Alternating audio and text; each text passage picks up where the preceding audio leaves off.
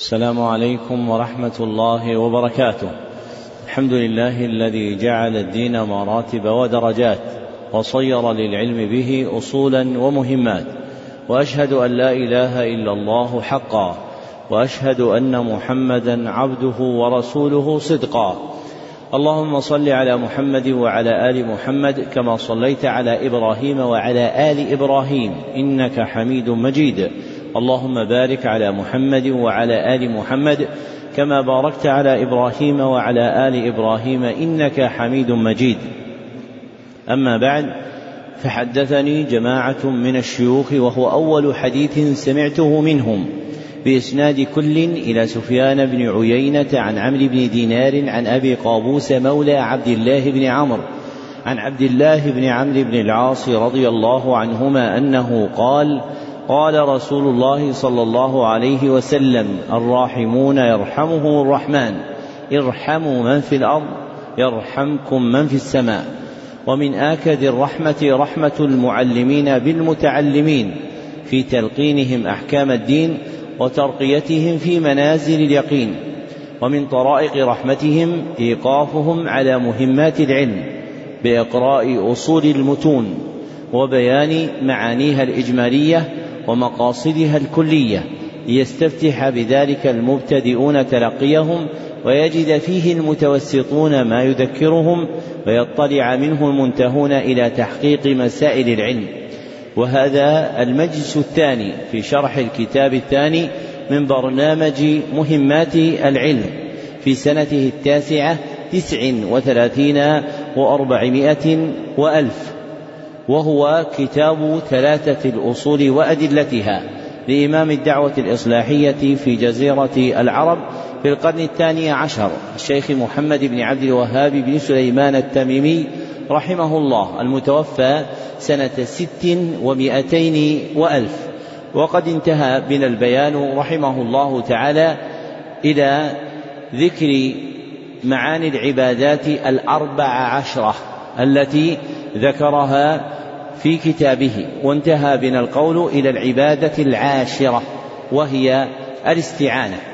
والاستعانة بالله شرعا هي طلب العبد هي طلب العون من الله في الوصول إلى المقصود. طلب العون من الله في الوصول إلى المقصود. والعون هو المساعدة. والعبادة الحادية عشرة هي الاستعاذة. والاستعاذة بالله شرعا هي طلب العوذ من الله عند ورود المخوف. طلب العوذ من الله عند ورود المخوف. والعوذ هو الالتجاء والحماية. والعبادة الثانية عشرة هي الاستغاثة. والاستغاثة بالله شرعا هي طلب الغوث من الله عند ورود الضرر. طلب الغوث من الله عند ورود الضرر والغوث هو المساعدة في الشدة والغوث هو المساعدة في الشدة والعبادة الثالثة عشرة هي الذبح والذبح لله شرعا هو قطع الحلقوم والمريء من بهيمة الأنعام على صفة معلومة. تقربا إلى الله. قطع الحلقوم والمريء من بهيمة الأنعام على صفة معلومة تقربا إلى الله.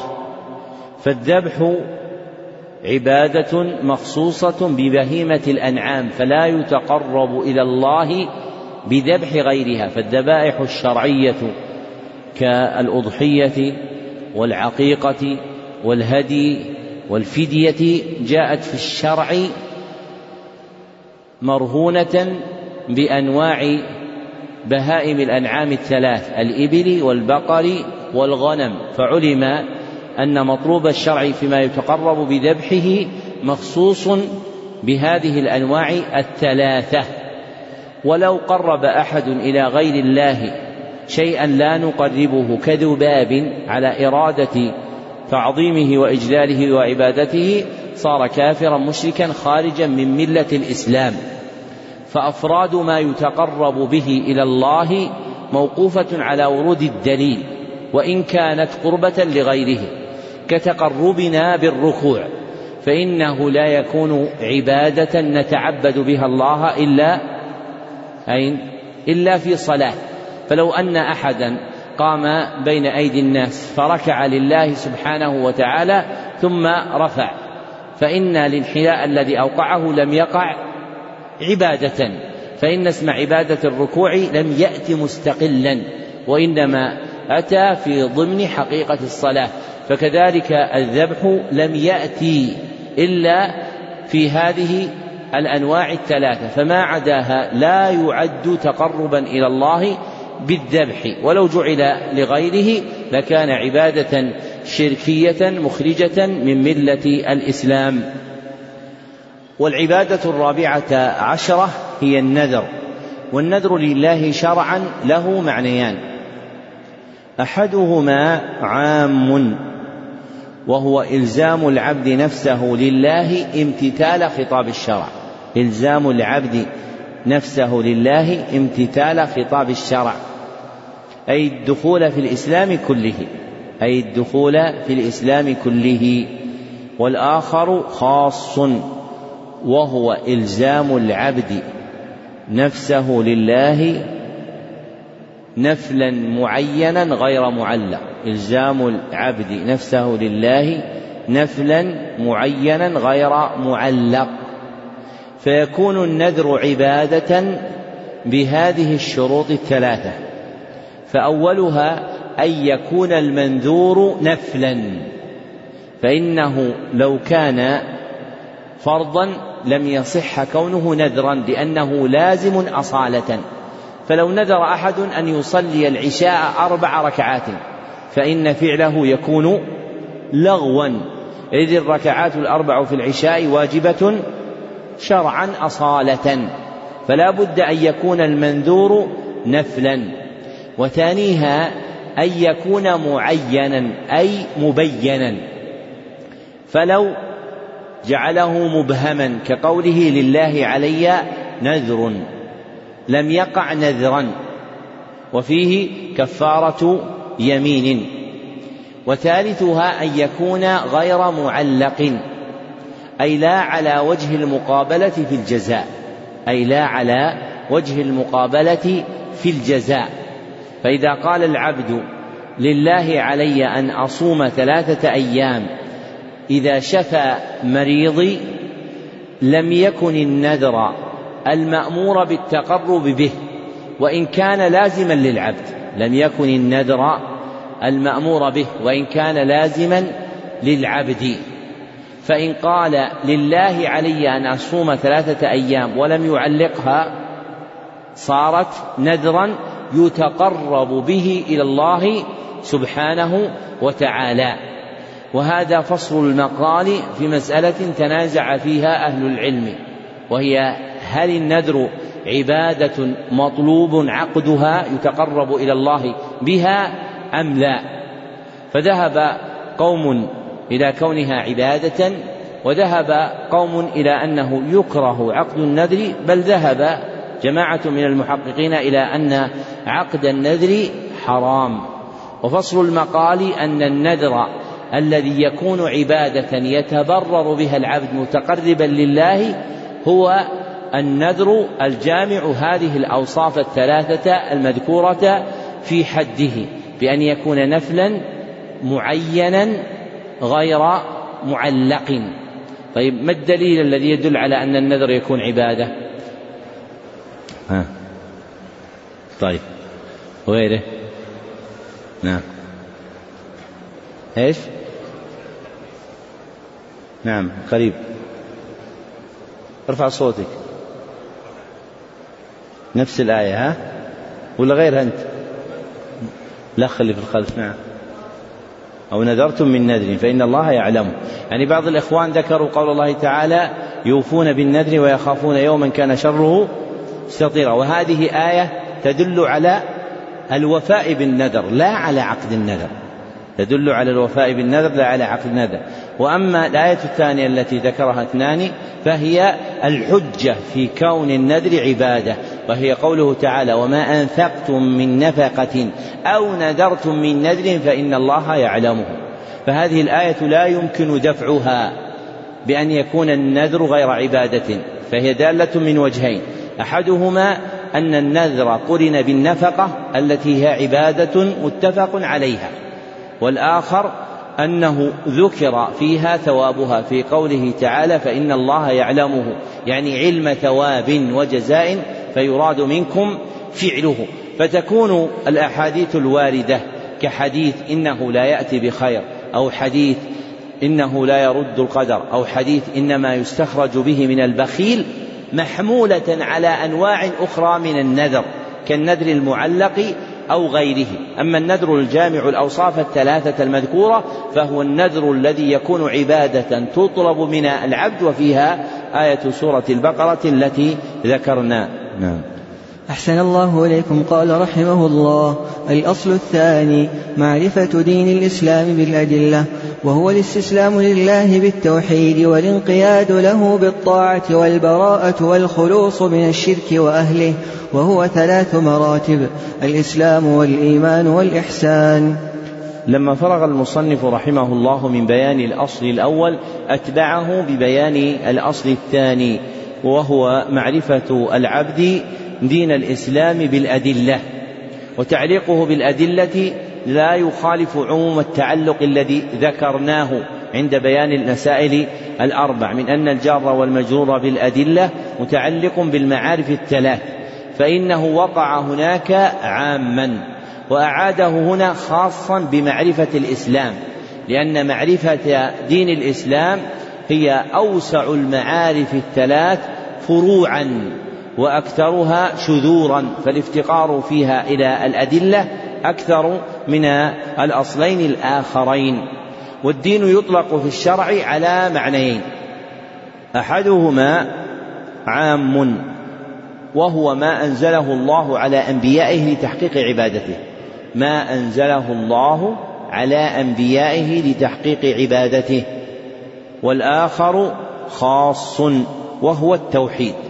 والآخر خاص وهو التوحيد. والإسلام الشرعي له إطلاقان. أحدهما عام وهو الاستسلام لله بالتوحيد والانقياد له بالطاعة والبراءة من الشرك وأهله. الاستسلام لله بالتوحيد والانقياد له بالطاعة والبراءة من الشرك وأهله. ومداره على الاستسلام لله بالتوحيد. فالجملتان الأخيرتان بمنزلة التابع اللازم للجملة الأولى. وأفصح عنهما في كلام المصنف وغيره لشدة الحاجة إلى بيانهما. وأفصح عنهما في كلام المصنف وغيره لشدة الحاجة إلى بيانهما. فلو اقتصر في بيان المعنى العام للإسلام بأنه الاستسلام لله بالتوحيد كان صوابا موافقا للوارد في القرآن والسنة. وزيد في البيان ذكر الجملتين الأخيرتين للاحتياج إليهما في كمال البيان في الأزمنة المتأخرة. والآخر خاص وله معنيان أيضا. والآخر خاص وله معنيان أيضا. الأول الدين الذي بعث به النبي صلى الله عليه وسلم. الدين الذي بعث به النبي صلى الله عليه وسلم. فإنه يسمى إسلاما. فإنه يسمى إسلاما. والآخر الأعمال الظاهرة والشرائع الجلية. الأعمال الظاهرة والشرائع الجلية. كالوضوء والصلاة والصدقة. فإنها تسمى إسلاما. وهذا المعنى هو المراد إذا قرن الإسلام بالإيمان والإحسان. وهذا المعنى هو المراد إذا قرن الإسلام بالإيمان والإحسان. والإسلام الذي بعث به النبي صلى الله عليه وسلم له ثلاث مراتب. المرتبة الأولى الأعمال الظاهرة وتسمى الإسلام. والمرتبة الثانية الاعتقادات الباطنة وتسمى الإيمان. والمرتبة الثالثة مرتبة إتقانهما أي إتقان الأعمال الظاهرة والاعتقادات الباطنة وتسمى الإحسان. ومن أهم مهمات الديانة معرفة الواجب على العبد في دينه في إسلامه وإيمانه وإحسانه. والواجب منها يرجع إلى ثلاثة أصول. والواجب منها يرجع إلى ثلاثة أصول. فالأصل الأول الاعتقاد. والواجب فيه كونه موافقا للحق في نفسه. والواجب فيه كونه موافقا للحق في نفسه. وجماعه أصول الإيمان الستة وتوابعها. وجماعه أصول الإيمان الستة وتوابعها. والحق من الاعتقاد ما جاء به الشرع. والحق من الاعتقاد ما جاء به الشرع. والأصل الثاني العمل. والواجب فيه موافقة حركات العبد الاختيارية موافقة حركات العبد الاختيارية للشرع أمرا وحلا. للشرع أمرا وحلا. والحركات الاختيارية هي ما يصدر عنه بقصد وإرادة. والحركات الاختيارية هي ما يصدر عنه عن قصد وإرادة باطنا أو ظاهرا. فيطلب من العبد أن تكون حركاته موافقة للشرع أمرا أي فرضا ونفلا. وحلا أي إباحة. وفعل العبد نوعان. وفعل العبد نوعان. أحدهما فعله مع ربه. فعله مع ربه. وجماعه شرائع الإسلام اللازمة له. وجماعه شرائع الإسلام اللازمة له كالصلاة والصيام الزكاه والحج كالصلاة والصيام والزكاة والحج وتوابعها من الشروط والأركان والواجبات والمبطلات. والآخر فعله مع الخلق وجماعه أحكام المعاشرة والمعاملة. وجماعه أحكام المعاشرة والمعاملة فيما يكون بينه وبينهم فيما يكون بينه وبينهم. والأصل الثالث الترك والأصل الثالث الترك. والواجب فيه موافقة ترك العبد واجتنابه مرضاة الله موافقة ترك العبد واجتنابه مرضاة الله. وجماعه المحرمات الخمس وجماعه المحرمات الخمس التي اتفقت عليها الأنبياء وهي الفواحش والإثم والبغي بغير الحق والشرك والقول على الله بغير العلم بغير علم وهي الفواحش والإثم والبغي بغير حق والشرك والقول على الله بغير علم وما يرجع إليها ويتصل بها. فمدار ما يجب على أحدنا في دينه إسلاما وإيمانا وإحسانا يرجع إلى هذه الأصول الثلاثة وتفصيل ما يجب منهن في الاعتقاد والفعل والترك يختلف باختلاف الأسباب الموجبة للعلم. ومع جلالة هذه المسألة قل من أشاد بها وبين ما يلزم العبد من مهمات الديانة والذي له الفضل في بيان هذه المسألة بيانا حسنا هو أبو عبد الله ابن القيم في مفتاح دار السعادة. فإن له كلاما نافعا في توجيه الأنظار إلى الاعتناء بما يجب من العلم في مهمات الديانة المتعلقة بدين العبد إسلاما وإيمانا وإحسانا مما ذكرنا زبدة قوله ها هنا. نعم. أحسن الله إليكم قال رحمه الله. وكل مرتبة لها أركان. فأركان الإسلام خمسة. والدليل من السنة حديث ابن عمر رضي الله عنهما أنه قال قال رسول الله صلى الله عليه وسلم بني الإسلام على خمس شهادة أن لا إله إلا الله وأن محمدا رسول الله وإقام الصلاة وإيتاء الزكاة وصوم رمضان وحج البيت. والدليل قوله تعالى إن الدين عند الله الإسلام وقوله تعالى ومن يبتغ غير الإسلام دينا فلن يقبل منه وهو في الآخرة من الخاسرين ودليل الشهادة قوله تعالى شهد الله أنه لا إله إلا هو والملائكة وأولو العلم قائما بالقسط لا إله إلا هو العزيز الحكيم.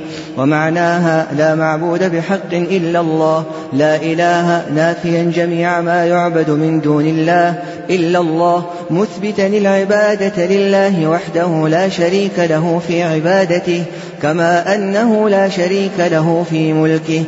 وتفسيرها الذي يوضحها قوله تعالى وإذ قال إبراهيم لأبيه وقومه إنني براء مما تعبدون إلا الذي فطرني الآية وقوله.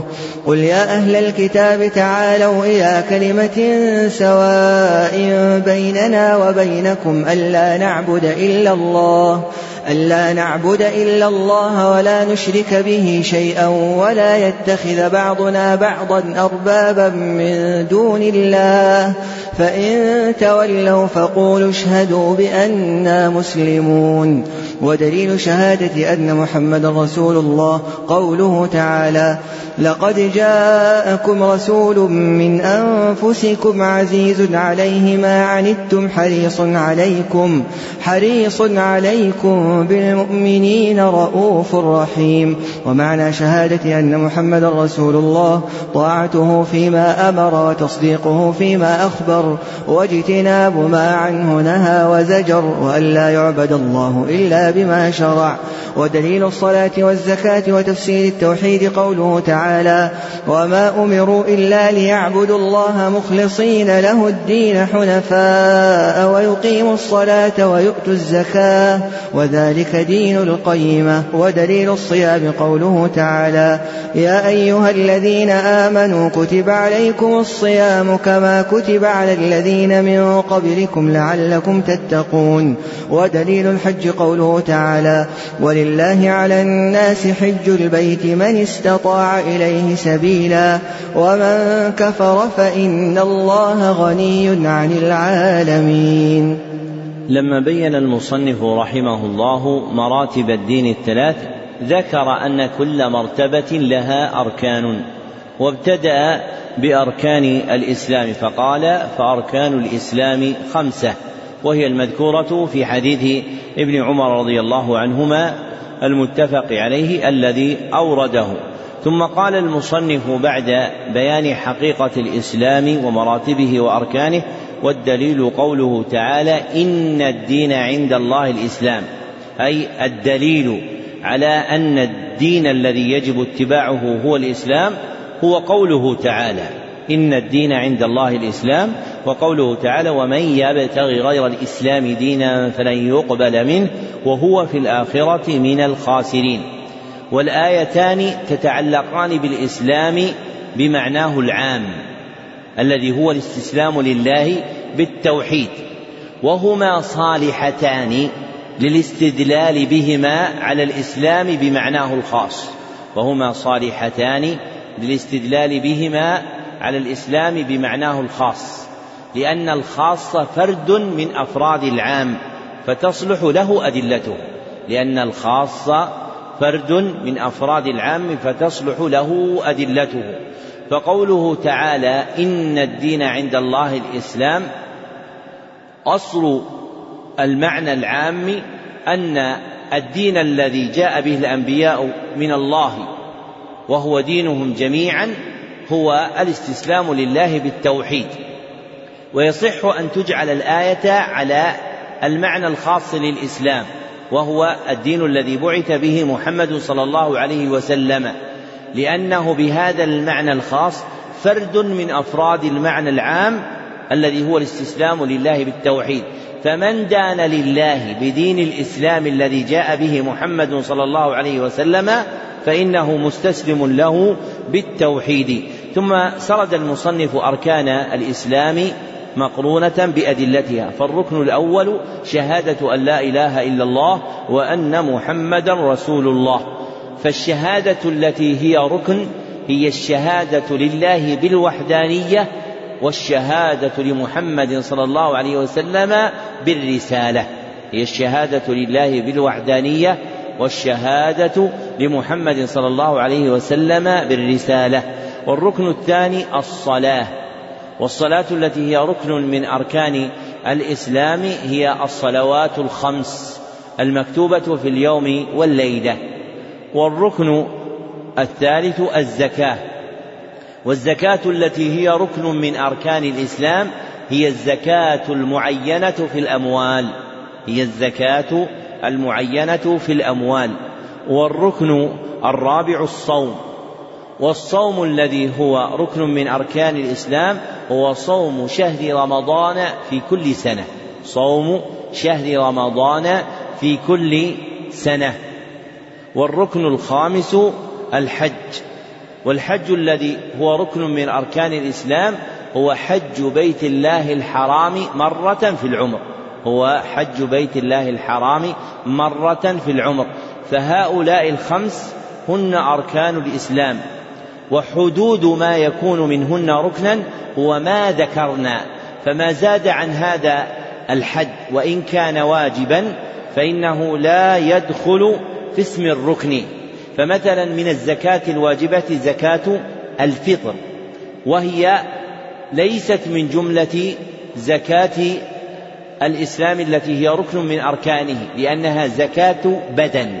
والزكاة التي هي ركن من أركان الإسلام تتعلق بزكاة إيش؟ الأموال المعينة.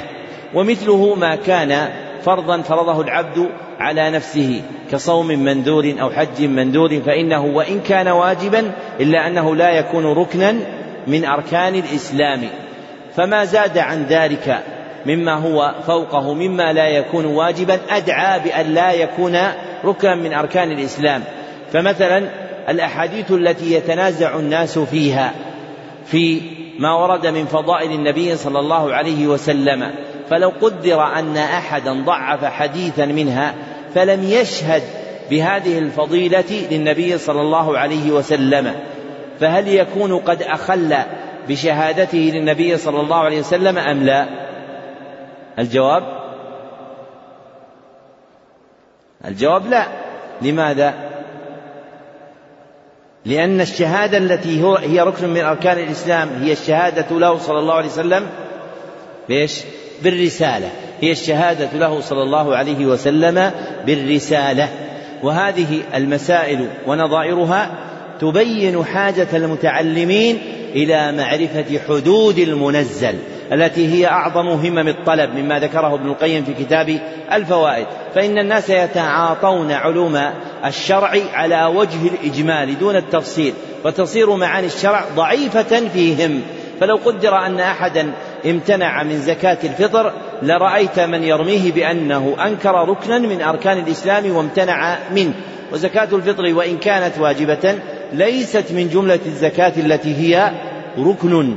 وهذه البصيرة توجب على طالب العلم أن يعتني بتفاصيل العلم الذي يدركه أن تكون صحيحة ولو كانت قليلة.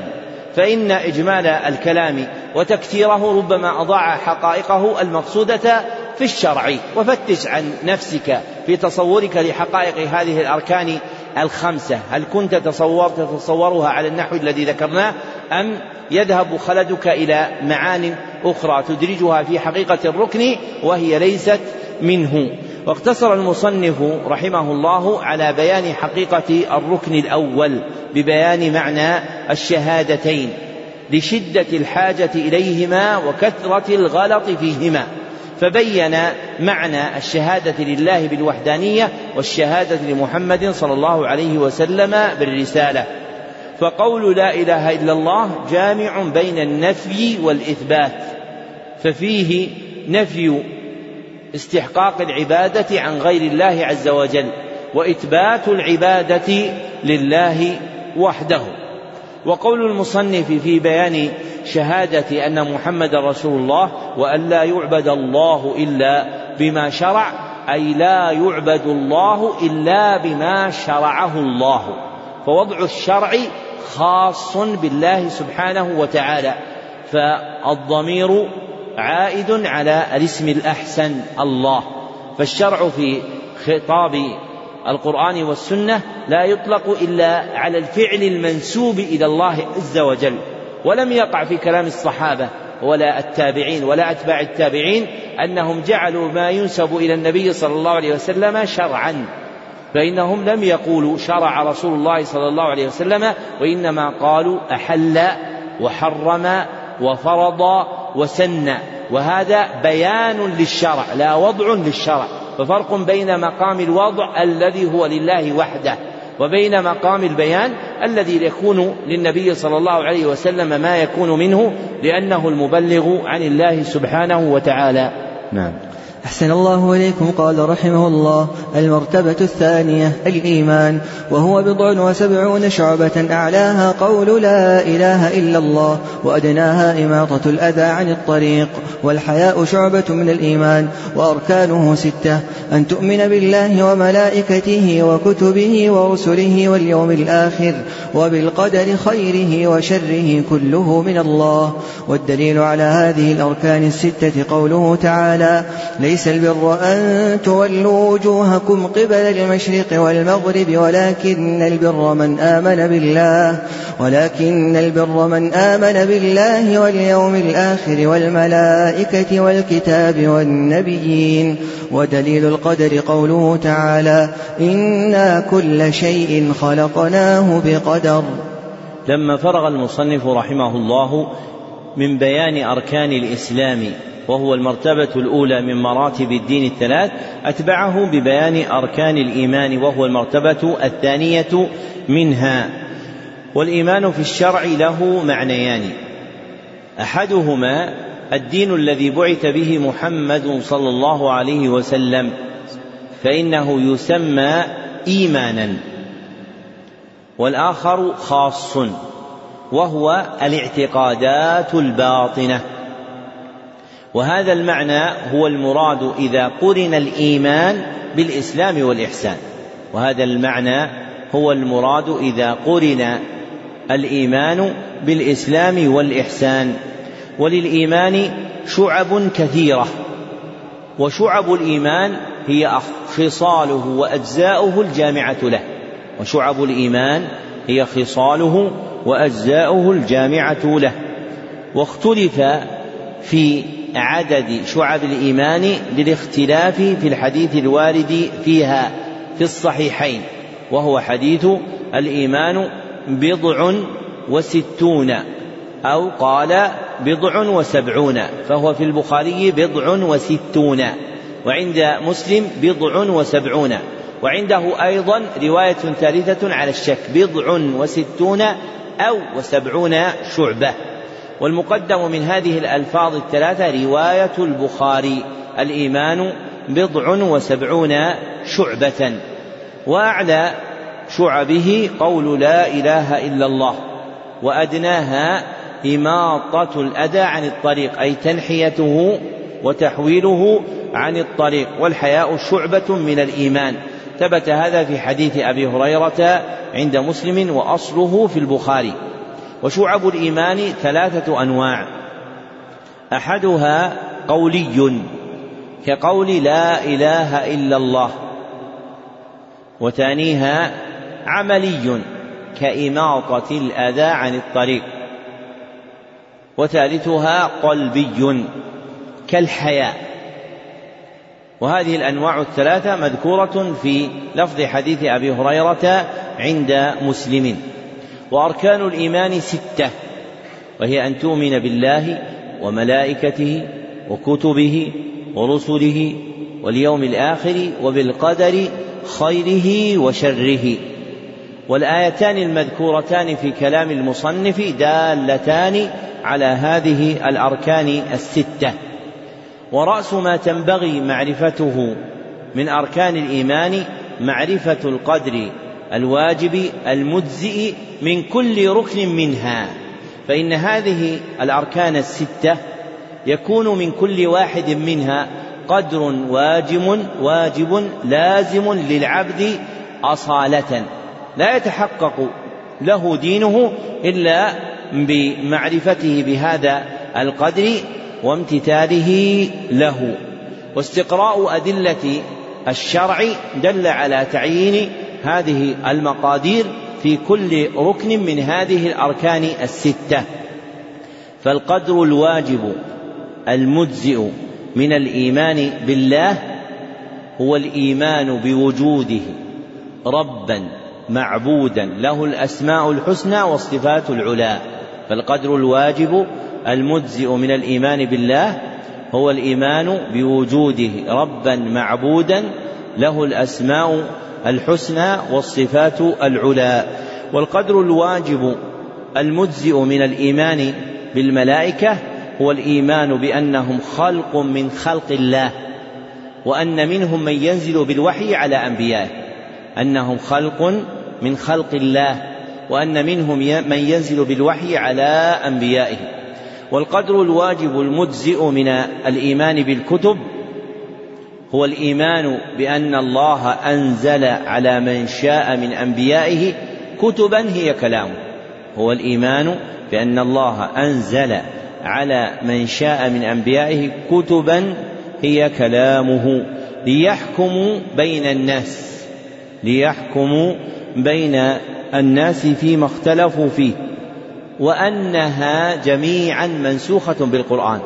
وأنها جميعا منسوخة بالقرآن والقدر الواجب المجزئ من الإيمان بالرسل هو الإيمان بأن الله أرسل إلى الناس رسلا منهم الإيمان بأن الله أرسل إلى الناس رسلا منهم ليأمروهم بعبادة الله وأن آخرهم هو محمد صلى الله عليه وسلم وأن آخرهم هو محمد صلى الله عليه وسلم.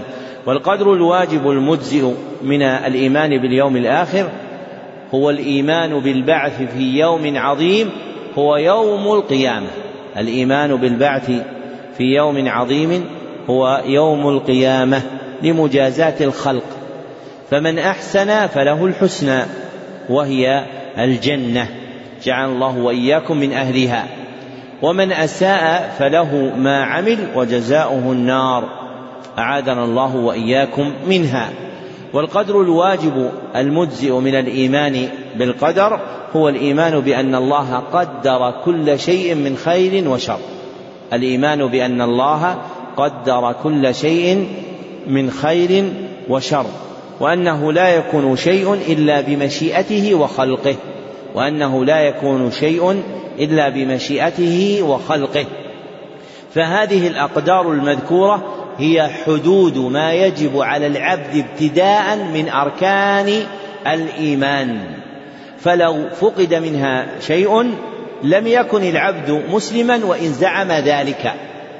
فلو قيل لقائل هل محمد صلى الله عليه وسلم آخر الرسل فقال لا يكون بعده أنبياء ورسل يرسلهم الله.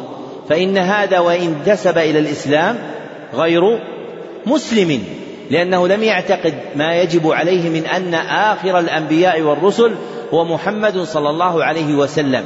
ولو سئل رجل يصلي ويصوم ويزكي ويحج هل يبعث الناس في يوم عظيم هو يوم القيامة؟ فقال ليس بعد الموت بعث. فإنه يكون مسلم ولا غير مسلم؟ فإنه يكون كافرا. فمعرفة هذه الأقدار واجبة للعبد إذ لا يثبت دينه مسلما إلا بها. وما زاد على ذلك فإنه يكون تارة واجبا ببلوغ الدليل وتارة لا يكون واجبا أبدا. فمثلا ما ذكرناه قبل من الإيمان بالملائكة. فلو قدر أن أحدا سئل هل تؤمن بالملائكة فقال نعم. نؤمن بالملائكة. فقيل له ما الملائكة؟ فقال خلق من خلق الله. صار إيمانه صحيحا. فإن قيل له هل منهم أحد اسمه جبريل؟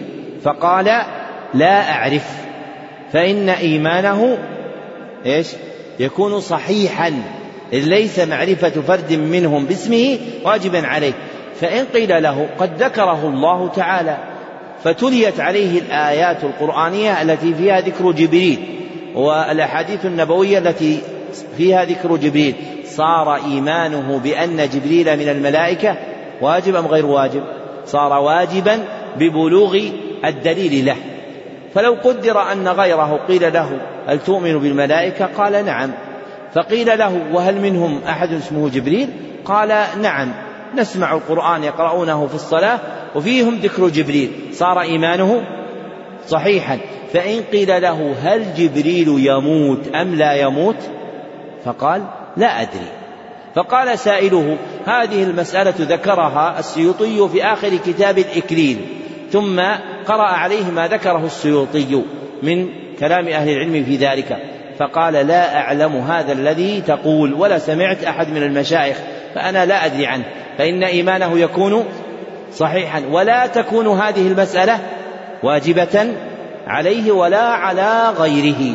وإنما الواجب على العبد من الإيمان هو ما يجب عليه ابتداء مما ذكرناه أو ما يجب عليه لبلوغ الدليل بعد ذلك. أما ما زاد على ذلك من فروع المسائل الإيمانية التي اختلف فيها أهل السنة والجماعة أنفسهم فإن ذلك لا يكون واجبا على العبد. وعقل هذا الذي ذكرناه يبين لك جلالة الاشتغال بالنافع الذي يطلب من العباد وأن العدول عنه إلى الاشتغال بغيره يصدق قول أبي عبيد القاسم بن سلام رحمه الله من ترك من اشتغل بالفضول أضر بالمهم. أي إذا اشتغل العبد بفضول المسائل أضر بما يلزمه من المسائل.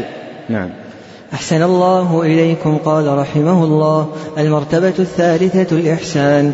ركن واحد وهو أن تعبد الله وحده كأنك تراه. فإن لم تكن تراه فإنه يراك. والدليل قوله تعالى ومن يسلم وجهه إلى الله وهو محسن فقد استمسك بالعروة الوثقى. وقوله تعالى إن الله مع الذين اتقوا والذين هم محسنون. وقوله تعالى ومن يتوكل على الله فهو حسبه وقوله تعالى وتوكل على العزيز الرحيم الذي يراك حين تقوم وتقلبك في الساجدين إنه هو السميع العليم وقوله وما تكون في شأن وما تتلو منه من قرآن ولا تعملون من عمل إلا كنا عليكم شهودا إلا كنا عليكم شهودا إذ تفيضون فيه والدليل من السنة حديث جبرائيل عليه السلام المشهور عن عمر رضي الله عنه أنه قال بينما نحن جلوس عند رسول الله صلى الله عليه وسلم إذ طلع علينا رجل شديد بياض الثياب شديد سواد الشعر لا يرى عليه أثر السفر ولا يعرفه منا أحد فجلس إلى النبي صلى الله عليه وسلم فأسند ركبتيه إلى ركبتيه ووضع كفيه على فخذيه فقال يا محمد أخبرني عن الإسلام. فقال أن تشهد أن لا إله إلا الله وأن محمد رسول الله وتقيم الصلاة وتؤتي الزكاة وتصوم رمضان وتحج البيت إن استطعت إليه سبيلا. فقال صدقت. فعجبنا له يسأله ويصدقه. قال أخبرني عن الإيمان. قال أن تؤمن بالله وملائكته وكتبه ورسله واليوم الآخر وبالقدر خيره وشره. قال صدقت. قال أخبرني عن الإحسان. قال أن تعبد الله كأنك تراه فإن لم تكن تراه فإنه يراك. قال صدقت. قال فأخبرني عن الساعة. قال ما المسؤول عنها بأعلم من السائل. قال أخبرني عن أماراتها. قال أن تلد الأمة ربتها وأن ترى الحفاة العراة العالة رعاء الشاء يتطاولون في البنيان. قال فمضى فلبثنا مليا. فقال صلى الله عليه وسلم يا عمر أتدري من السائل؟ قلنا الله ورسوله أعلم. قال هذا جبريل أتاكم يعلمكم أمر دينكم. لما فرغ المصنف رحمه الله من بيان أركان الإيمان وهو المرتبة الثانية من مراتب الدين الثلاث أتبعه ببيان أركان الإحسان وهو المرتبة الثالثة من مراتب الدين. والإحسان يكون مع الخالق والمخلوق والمراد منه هنا الإحسان مع الخالق ومتعلقه إجادة الشيء وإتقانه. وله في الشرع معنيان أحدهما عام وهو الدين الذي بعث به محمد صلى الله عليه وسلم فإنه يسمى إحسانا. والآخر خاص وهو إتقان الاعتقادات الباطنة والأعمال الظاهرة. إتقان الاعتقادات الباطنة والأعمال الظاهرة فإنه يسمى إحسانا. وهذا المعنى هو المراد إذا قرن الإحسان بالإيمان والإسلام. فتقرر مما ذكرناه فيما سلف من القول أن هذه الأسماء الثلاثة الإسلام والإيمان والإحسان يكون كل واحد منهما دالا على الدين كله فيندرج فيه الآخر. فإذا قيل دين الإسلام دخل فيه إيش؟ الإيمان والإحسان. وإذا قيل دين الإيمان دخل فيه الإسلام والإحسان. وإذا قيل دين الإحسان دخل فيه الإسلام والإيمان. وإذا جمعت هذه الأسماء الثلاثة مقرونة ببعضها صار كل اسم له معنى. فإذا قيل الإسلام والإيمان والإحسان صار المراد بالإسلام إيش؟ الأعمال الظاهرة والمراد بالإيمان الاعتقادات الباطنة والمراد بالإحسان إتقانهما. والقدر المجزئ الواجب من الإحسان مع الخالق يرجع إلى أصلين. والقدر المجزئ الواجب من الإحسان مع الخالق يرجع إلى أصلين. أحدهما إحسان معه في حكمه القدري بالصبر على الأقدار. إحسان معه في حكمه القدري بالصبر على الأقدار. والآخر إحسان معه في حكمه الشرعي إحسان معه في حكمه الشرعي بامتثال خبره. بالتصديق إثباتا ونفيا بامتثال خبره بالتصديق إثباتا ونفيا وامتثال طلبه بفعل الأمر وترك النهي واعتقاد حل الحلال وامتثال طلبه بفعل الأمر وترك النهي واعتقاد حل الحلال وأركان الإحسان اثنان. أحدهما عبادة الله عبادة الله والآخر فعل تلك العبادة على مقام المشاهدة أو المراقبة. فعل تلك العبادة على مقام المشاهدة أو المراقبة. وهما المذكوران في قوله صلى الله عليه وسلم أن تعبد الله كأنك تراه وهذا مقام المشاهدة. فإن لم تكن تراه فإنه يراك. وهذا مقام المراقبة. فالمشاهدة أن يعبد المرء ربه مستحضرا مشاهدته له. أن يعبد العبد المرء ربه مستحضرا مشاهدته له. والمراقبة أن يعبد المرء ربه مستحضرا مراقبته واطلاعه عليه. أن يعبد المرء ربه مستحضرا مراقبته واطلاعه عليه. ذكره أبو الفرج ابن رجب في كتاب الإيمان في شرح كتاب الإيمان من فتح الباري. ثم قال المصنف والإحسان ركن واحد أي شيء واحد أي شيء واحد نص عليه ابن قاسم العاصمي في حاشيته. نص عليه ابن قاسم العاصمي في حاشيته ولا مناص من حمله على هذا المعنى. يعني معنى الركن هنا هو الشيء. لماذا؟ لماذا لابد أن يكون بهذا المعنى؟ يكون إيش؟ أنت حضرت قبل عندنا؟ سمعت طيب. أحسنت. تحرص على سماع ما ينفعك وجاوب قريب من من المراد. هو كما قال الأخ لأن الركن لا يكون إلا متعددا. لأن الركن لا يكون إلا متعددا فالشيء يكون له ركنان فأكثر. وأما ما يذكر عن شيء أنه ركن واحد فهو ذات الشيء نفسه فهو ذات الشيء نفسه فهو ذات الشيء نفسه. فإذا قيل الإحسان ركن واحد أي شيء واحد أي هو الإحسان نفسه.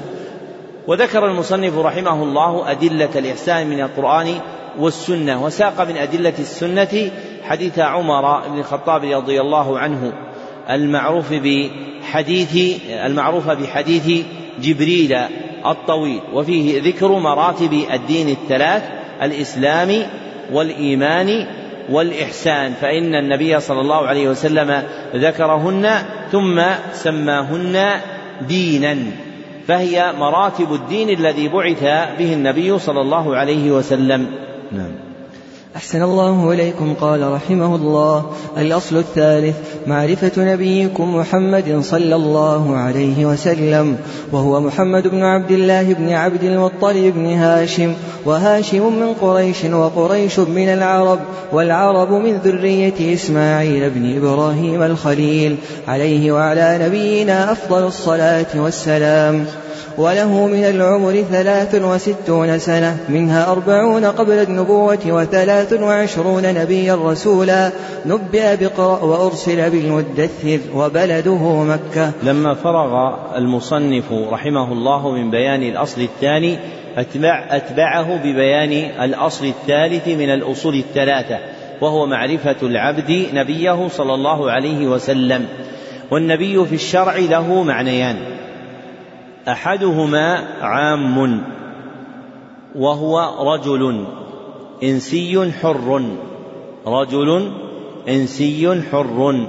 أوحي إليه وبعث إلى قوم. أوحي إليه وبعث إلى قوم. فيندرج فيه الرسول. فيندرج فيه الرسول. والآخر خاص.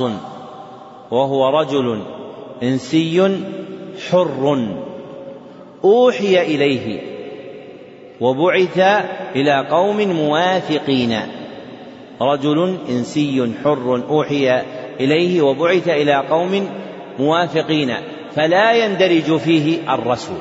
فلا يندرج فيه الرسول. فاسم النبي تارة يقع عاما. يندرج فيه كل مبعوث أوحى الله إليه وتارة يقع خاصا على المعنى الذي ذكرناه. وسبق أن عرفت أن الأصل الأول وهو معرفة العبد ربه منه قدر واجب يرجع إلى أربعة أصول وأن الأصل الثاني وهو معرفة العبد دين الإسلام منه قدر واجب يرجع إلى ثلاثة أصول وكذلك يكون من الأصل الثالث وهو معرفة النبي صلى الله عليه وسلم قدر واجب يرجع إلى أربعة أصول. أولها معرفة اسمه محمد. معرفة اسمه محمد دون بقية نسبه. دون بقية نسبه. فإن الجهل باسمه مؤذن بالجهل بوصفه وما بعث به. فإن الجهل باسمه مؤذن بالجهل بوصفه وما بعث به. أي إذا جهل اسمه محمد كان جاهل اسمه جاهلا بوصف هذا الرجل وأنه رسول أرسله الله سبحانه وتعالى إلينا. وأنه بعث بدين الإسلام. وكان يقوم مقام اسمه في حياته صلى الله عليه وسلم رؤيته والإشارة إليه. فلما غابت عنا ذاته بموته صلى الله عليه وسلم تعلق الوجوب بمعرفة اسمه لأن امتياز حقوق الخلق بعضها عن بعض موقوف على معرفة أسمائهم. وهذه قاعدة شرعية عامة. ومن هنا ذهب أهل العلم إلى وجوب تسمية المولود فإن تسمية المولود واجبة إجماعا. ذكره أبو محمد ابن حزم لأنه لو قدر أنه ترك مواليد له بلا بلا اسم. فقال أوقفت على فلان ولم يعين اسما له فإن هذا الوقف لا يعرف على من هو من أبنائه أو من غيره أو غيره من الحقوق التي تتعلق بالخلق. ومن هذا الجنس حقه صلى الله عليه وسلم في معرفة كونه رسولا مبعوثا إلينا. فإن هذا مناط بمعرفة أن الرجل الذي بعث إلينا رسولا من الله اسمه محمد. والثاني معرفة أنه عبد الله ورسوله. معرفة أنه عبد الله ورسوله. اختاره الله واصطفاه من البشر وفضله بالرسالة. اختاره الله واصطفاه من البشر وفضله بالرسالة. وجعله خاتم الأنبياء والمرسلين. وجعله خاتم الأنبياء والمرسلين. والثالث معرفة أنه جاءنا بالبينات والهدى ودين الحق. معرفة أنه جاءنا بالبينات والهدى ودين الحق. والرابع معرفة أن الذي دل على صدقه وثبتت به نبوته هو كتاب الله. معرفة أن الذي دل على صدقه وثبتت به نبوته هو كتاب الله.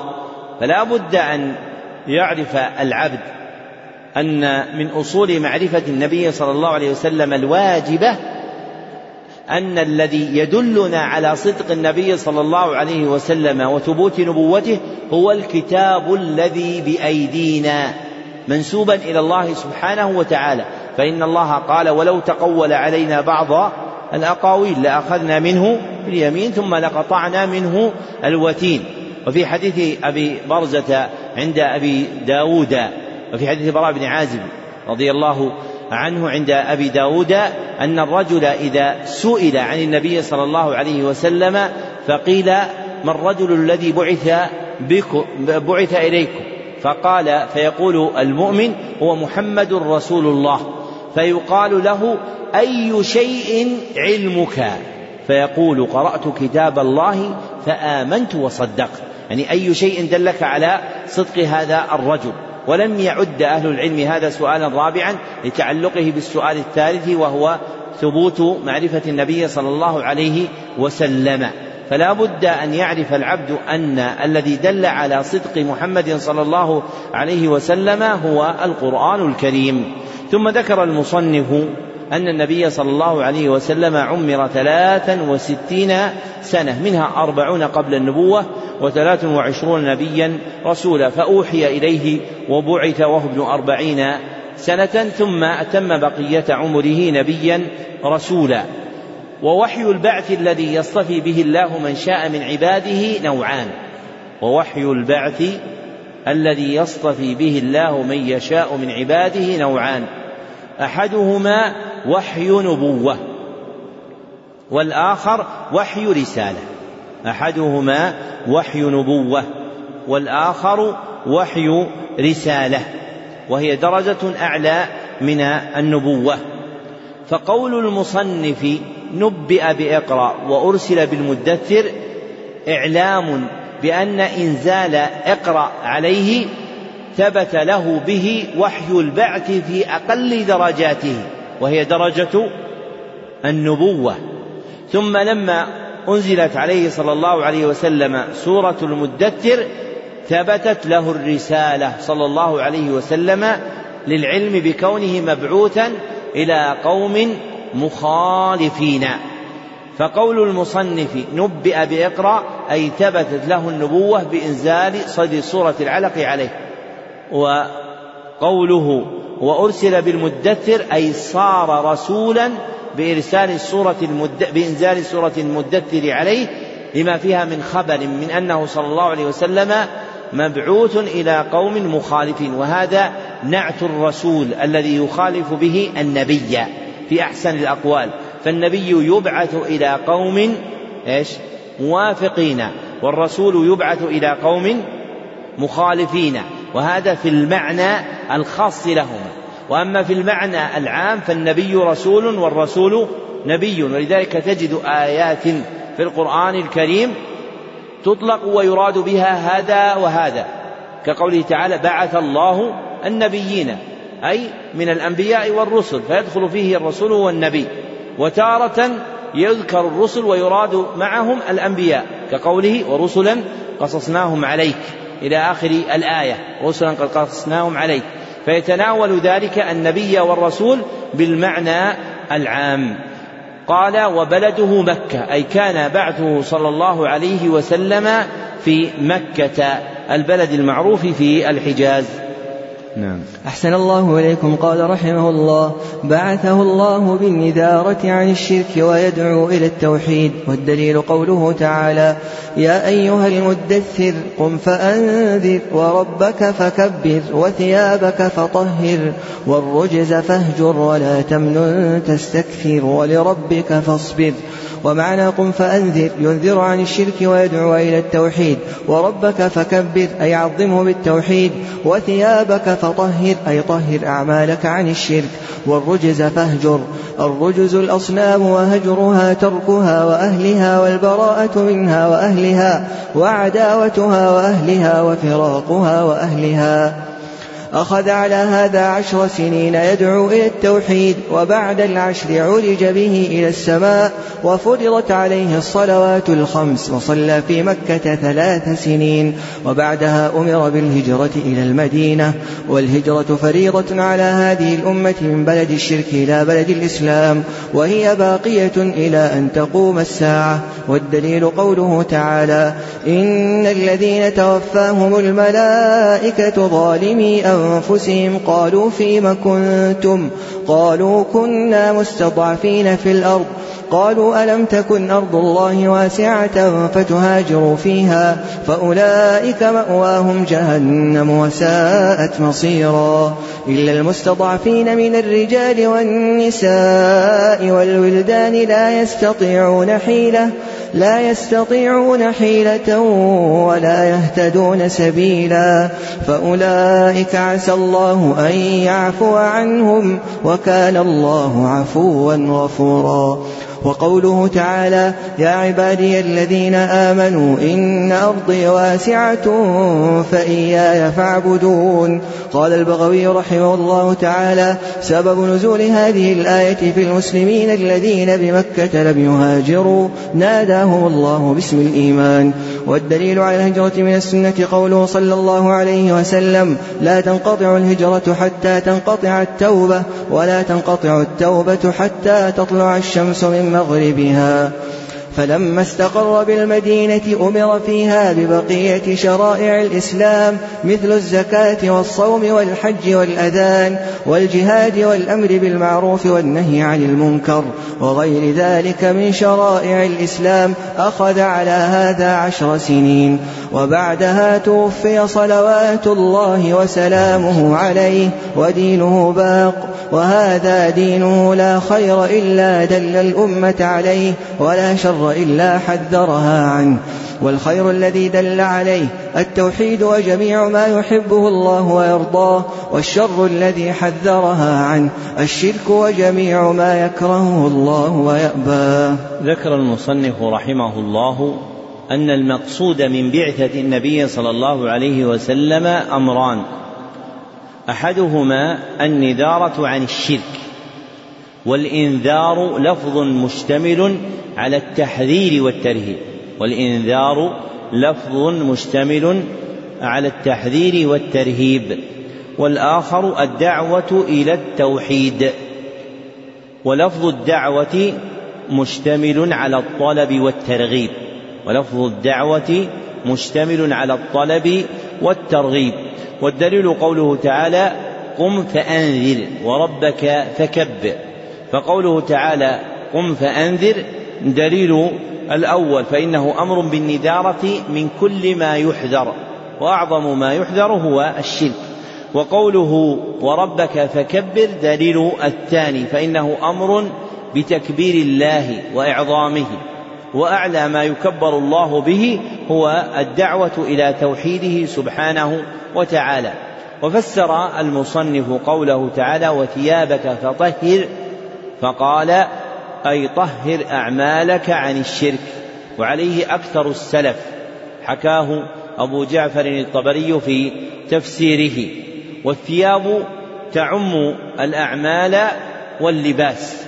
وأحسن القولين أن المراد بها في الآية الأعمال الملابسات لا الأردية الملبوسات.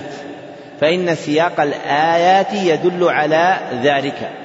فالآية المذكورة جاءت بين أمر بالتوحيد ونهي عن الشرك في قوله وربك فكبر وقوله سبحانه وتعالى والرجز فاهجر. فالمناسب بينهما أن يكون المأمور بتطهيره هو تطهير الأعمال ومن جملتها تطهير الباطن. ثم ذكر المصنف أصول هجر عبادة الأصنام وهي أربعة. ثم ذكر المصنف أصول هجر عبادة الأصنام وهي أربعة. الأول تركها وترك أهلها. تركها وترك أهلها. والثاني فراقها وفراق أهلها. وهذا قدر زائد على الترك. وهذا قدر زائد على الترك. فإن التارك قد يكون مفارقا وقد لا يكون مفارقا. وأما المفارق فهو تارك وزيادة والثالث البراءة منها ومن أهلها البراءة منها ومن أهلها والرابع عداوتها وعداوة أهلها وفيه زيادة سابقة على الثالث بإظهار العداوة فإن المتبرئ قد يكون مظهرا العداوة وقد يكون غير مظهر لها. وهذه الأصول لا تختص بعبادة الأصنام بل كل معبود سوى الله سبحانه وتعالى يؤمر بإعمال هذه الأصول الأربعة في هجر عبادته. ثم ذكر أن النبي صلى الله عليه وسلم لما بعث لبث عشر سنين بمكة يدعو إلى التوحيد وبعد مضي العشر عرج به إلى السماء أي صعد به ورفع صلى الله عليه وسلم إلى السماء. وكان معراجه بعد الإسراء به فأسري به أي أخذ ليلا ونقل إلى بيت المقدس. فالانتقال من مكة إلى بيت المقدس يسمى إسراء. ثم الانتقال من الأرض يسمى إلى السماء يسمى معراجا. فمعراجه صلى الله عليه وسلم بانتقاله من بيت المقدس في الأرض إلى السماء. وفرضت عليه الصلوات الخمس في تلك الليلة فصلى بمكة ثلاث سنين وأمر بعدها صلى الله عليه وسلم بالهجرة إلى المدينة وكانت تسمى يثرب. والهجرة شرعا هي ترك ما يكرهه الله ويأباه إلى ما يحبه ويرضاه. ترك ما يكرهه الله ويأباه إلى ما يحبه ويرضاه. وهي ثلاثة أنواع. أحدها هجرة عمل السوء. هجرة عمل السوء بترك الكفر والفسوق والعصيان. بترك الكفر والفسوق والعصيان. وثانيها هجرة بلد السوء بالتحول عنه والانتقال إلى غيره.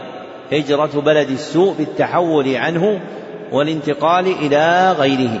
والثالث هجرة أصحاب السوء. هجرة أصحاب السوء بمجانبة من يؤمر بهجره من الكفرة والمبتدعة والفساق. بمجانبة من يؤمر بهجره من الكفرة والمبتدعة والفساق. ومن هجرة البلد المأمور بها وهي النوع الثاني الهجرة من بلد الكفر إلى بلد الإسلام. وهي واجبة على من كان قادرا عليها عاجزا عن إظهار دينه. فالهجرة من بلد الكفر إلى بلد الإسلام واجبة بشرطين.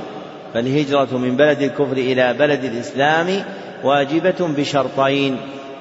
أحدهما عدم القدرة على إظهار الدين. عدم القدرة على إظهار الدين. ومن كان متمكنا من إظهار دينه في بلد الكفر فالهجرة في حقه مستحب. ومن كان متمكنا من إظهار دينه في بلد الكفر فالهجرة في حقه مستحبة. والثاني القدرة على الخروج من بلد الكفر. القدرة على الخروج من بلد الكفر. فإن عجز عن ذلك عذر لعجزه فإن عجز عن ذلك عذر لعجزه. وذكر المصنف رحمه الله أدلة الهجرة من القرآن والسنة ثم ذكر أن النبي صلى الله عليه وسلم استقر في المدينة بعد هجرته إليها وأمر فيها ببقية شرائع الإسلام وكانت مدة بقائه صلى الله عليه وسلم فيها عشر سنين. ثم توفي صلوات الله وسلامه عليه وبقي بعده دينه الذي دعا إليه وهو الإسلام. وقد بلغ النبي صلى الله عليه وسلم الرسالة وأدى الأمانة ونصح الأمة فلا خير إلا دلها عليه ولا شر إلا حذرها عنه. والخير الذي دلها عليه هو التوحيد وما يحبه الله ويرضاه والشر الذي حذرها عنه هو الشرك وما يكرهه الله ويأباه. والمذكوران هما فردان من أفراد الخير والشر فأعظم الخير التوحيد وأعظم الشر الشرك فأفردهما لجلالة موقعهما من المعنى العام في الخير والشر. نعم. أحسن الله إليكم قال رحمه الله. بعثه الله إلى الناس كافة وافترض طاعته على جميع الثقلين الجن والإنس. والدليل قوله تعالى قل يا أيها الناس إني رسول الله إليكم جميعا وأكمل الله له الدين. والدليل قوله تعالى اليوم أكملت لكم دينكم وأتممت عليكم نعمتي ورضيت لكم الإسلام دينا. والدليل على موته صلى الله عليه وسلم قوله تعالى إنك ميت وإنهم ميتون ثم إنكم يوم القيامة عند ربكم تختصمون والناس إذا ماتوا يبعثون والدليل قوله تعالى منها خلقناكم وفيها نعيدكم ومنها نخرجكم تارة أخرى وقوله تعالى والله أنبتكم من الأرض نباتا ثم يعيدكم فيها ويخرجكم إخراجا وبعد البعث محاسبون ومجزيون بأعمالهم والدليل قوله تعالى ولله ما في السماوات وما في الأرض ليجزي الذين أساءوا بما عملوا ويجزي الذين أحسنوا بالحسنى ومن كذب بالبعث كفر والدليل قوله تعالى زعم الذين كفروا أن لن يبعثوا قل بلى وربي لتبعثن ثم لتنبؤن بما عملتم وذلك على الله يسير وأرسل الله جميع الرسل مبشرين ومنذرين والدليل قوله تعالى رسلا مبشرين ومنذرين لئلا يكون للناس على الله حجة بعد الرسل. وأولهم نوح وآخرهم محمد عليه الصلاة والسلام وهو خاتم النبيين لا نبي بعده.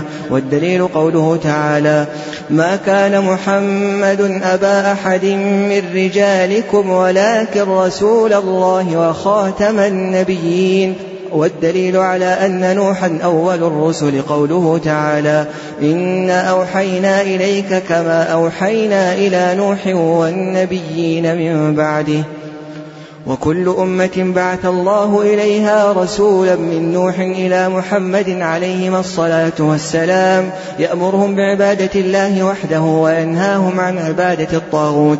والدليل قوله تعالى ولقد بعثنا في كل أمة رسولا أن اعبدوا الله واجتنبوا الطاغوت وافترض الله على جميع العباد الكفر بالطاغوت والإيمان بالله.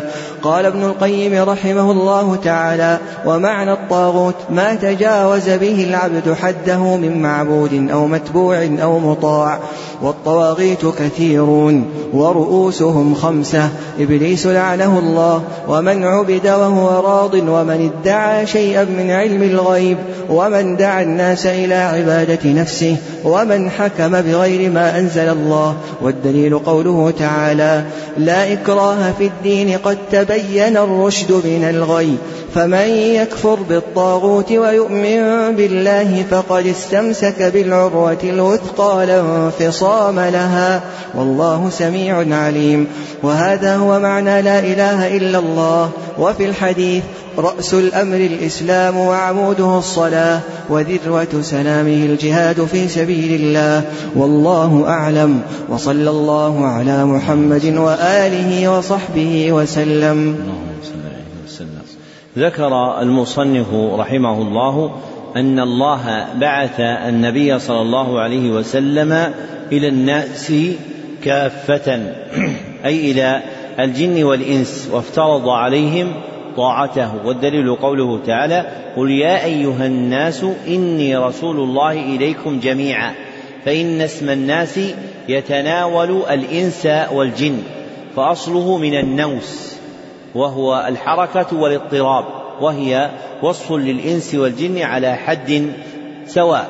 وذكر أن الله أكمل له صلى الله عليه وسلم الدين كما أخبر سبحانه بقوله اليوم أكملت لكم دينكم الآية. ثم مات النبي صلى الله عليه وسلم تصديقا لخبر الله إنك ميت وإنهم ميتون. ثم ذكر أن الناس إذا ماتوا يبعثون. والبعث في الشرع قيام الخلق إذا أعيدت الأرواح إلى الأبدان. قيام الخلق إذا أعيدت الأرواح إلى الأبدان بعد نفخة الصور الثانية. وذكر المصنف ما ذكر من أدلته. وبعد البعث محاسبون ويجزون بأعمالهم. والحساب في الشرع هو عد أعمال العبد يوم القيامة. والحساب في الشرع هو عد أعمال العبد يوم القيامة والجزاء هو الثواب عليها بالنعيم المقيم وداره الجنة أو بالعذاب الأليم وداره النار والجزاء هو الثواب عليها بالنعيم المقيم وداره الجنة أو بالعذاب الأليم وداره النار وذكر المصنف دليلا عليها قوله تعالى ولله ما في السماوات وما في الأرض ليجزي الذين أساءوا بما عملوا ويجزي الذين أحسنوا بالحسنى فالآية تدل على الأمرين من وجهين أحدهما دلالتها على الجزاء بالمطابقة في قوله ليجزي دلالتها على الجزاء بالمطابقة في قوله ليجزي والآخر دلالتها على الحساب باللزوم لتوقف الجزاء عليه. دلالتها على الحساب باللزوم لتوقف الجزاء عليه. فيحاسب الخلق أولا ثم يجزون على أعمالهم. ويستثني الله سبحانه وتعالى من يستثنيه من الخلق الذين يدخلون الجنة بلا حساب ولا عذاب. ثم ذكر أن من كذب بالبعث كفر والدليل قوله تعالى زعم الذين كفروا أن لن يبعثوا. الآية فإنكار البعث من مقالات الكافرين. فمن وافقهم في مقالهم رافقهم في مآلهم. فمن وافقهم في مقالهم رافقهم في مآلهم. أي صار كافرا مثلهم من أهل النار.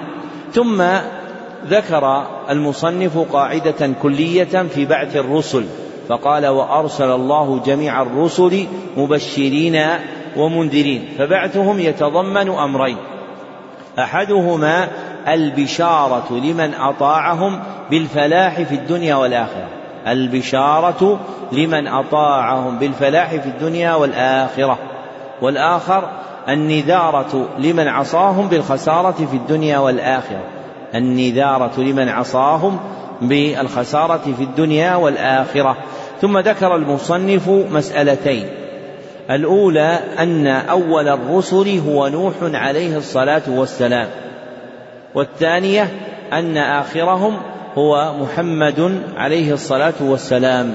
وقدم دليل الثانية لأهميتها وعلو مقامها فذكر الدليل الدال على ختم الأنبياء والمرسلين بمحمد صلى الله عليه وسلم وهو قوله تعالى وما ما كان محمد أبا أحد من رجالكم ولكن رسول الله وخاتم النبيين. ثم ذكر الدليل على كون نوح أول الرسل وهو قوله تعالى إنا أوحينا إليك كما أوحينا إلى نوح والنبيين من بعده. ودلالة الآية على أوليته تقديم ذكره على الأنبياء في الإيحاء. تقديم ذكره على الأنبياء في الإيحاء. والإيحاء الذي قدم فيه نوح على غيره هو وحي الرسالة. والإيحاء الذي قدم فيه نوح على غيره هو وحي الرسالة. وأما وحي النبوة فقد تقدمه فيه من؟ آدم عليه الصلاة والسلام اتفاقا وإدريس في القول الأظهر.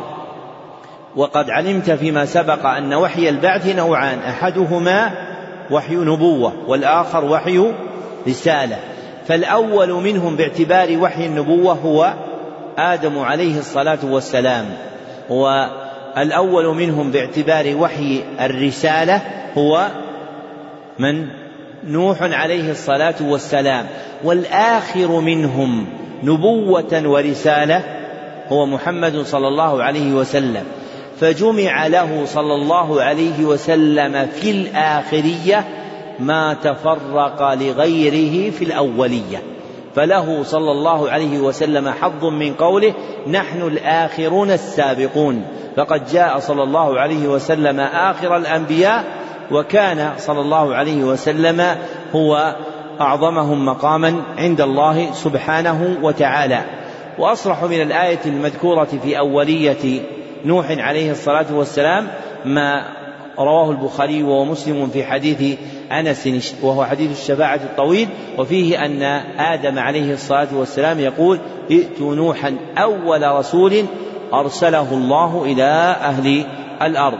ثم ذكر المصنف أن كل أمة بعث الله إليها رسولا كما قال وإن من أمة إلا خلا فيها نذير وقال ولقد بعثنا في كل أمة رسولا أن اعبدوا الله واجتنبوا الطاغوت فالأنبياء والرسل عموا الأمم جميعا ودعواتهم تجمع أصلين ودعواتهم تجمع أصلين. أحدهما الأمر بعبادة الله المتضمن النهي عن الشرك. الأمر بعبادة الله المتضمن النهي عن الشرك. وهو المذكور في قوله أن اعبدوا الله. وهو المذكور في قوله أن اعبدوا الله. والآخر الأمر باجتناب الطاغوت المتضمن النهي عن عبادته. الأمر باجتناب الطاغوت المتضمن النهي عن عبادته. وهو مذكور في قوله واجتنبوا الطاغوت واجتنابه يتحقق بالكفر به واجتنابه يتحقق بالكفر به. وصفة الكفر بالطاغوت أن تعتقد بطلان عبادة غير الله. وصفة الكفر بالطاغوت أن تعتقد بطلان عبادة غير الله وتتركها وتبغضها وتكفر أهلها وتعاديهم. ذكره المصنف في رسالته المفردة المعروفة برسالته في الطاغوت. وذكر المصنف قوله تعالى ولقد بعثنا في كل أمة رسولا أن اعبدوا الله واجتنبوا الطاغوت دليلا على الأمرين. فالآية تدل على عموم دعوات الأنبياء في الأمم وتدل على ما دعت إليه الأنبياء والرسل. ثم ذكر أن الله افترض على جميع العباد الكفر بالطاغوت والإيمان بالله والدليل قوله تعالى لا إكراه في الدين قد تبين الرشد من الغي فمن يكفر بالطاغوت ويؤمن بالله فقد استمسك بالعروة الوثقى. والعروة اسم لما يستمسك ويتعلق به والعروة اسم لما يستمسك ويتعلق به فما يعلق المرء فيه يده مستمسكا يسمى عروة والوثقى مؤنث الأوثق أي الأقوى. والوثقى مؤنث الأوثق أي الأقوى. ومعنى لا انفصام لها أي لا انقطاع لها. ومعنى لا انفصام لها أي لا انقطاع لها. والطاغوت له معنيان. والطاغوت له معنيان. أحدهما خاص. وهو الشيطان. أحدهما خاص وهو الشيطان.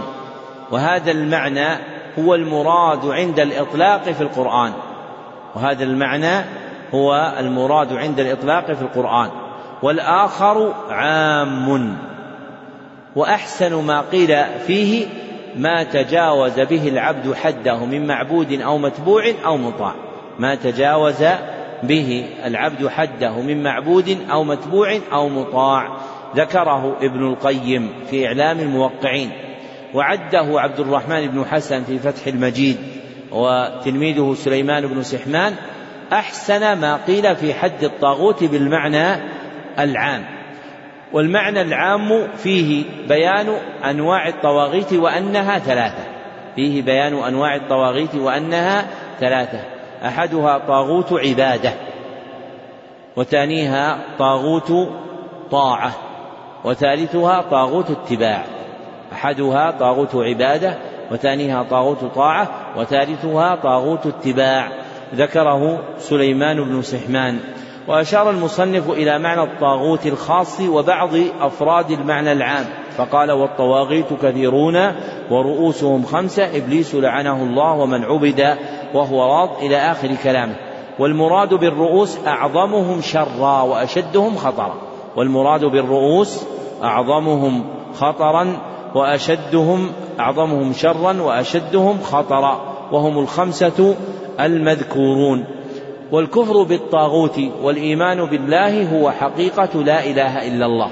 والكفر بالطاغوت والإيمان بالله هو حقيقة لا إله إلا الله.